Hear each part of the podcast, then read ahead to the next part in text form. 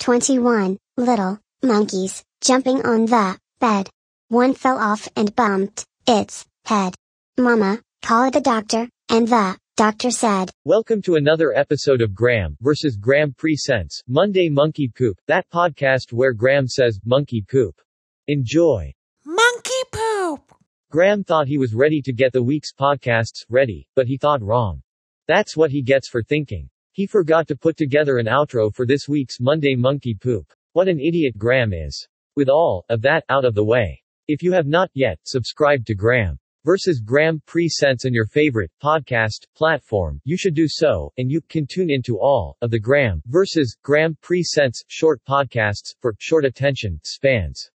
Shows include 365 Days of Fuck, The Weekly Shit, and Monday Monkey Poop. Goodbye.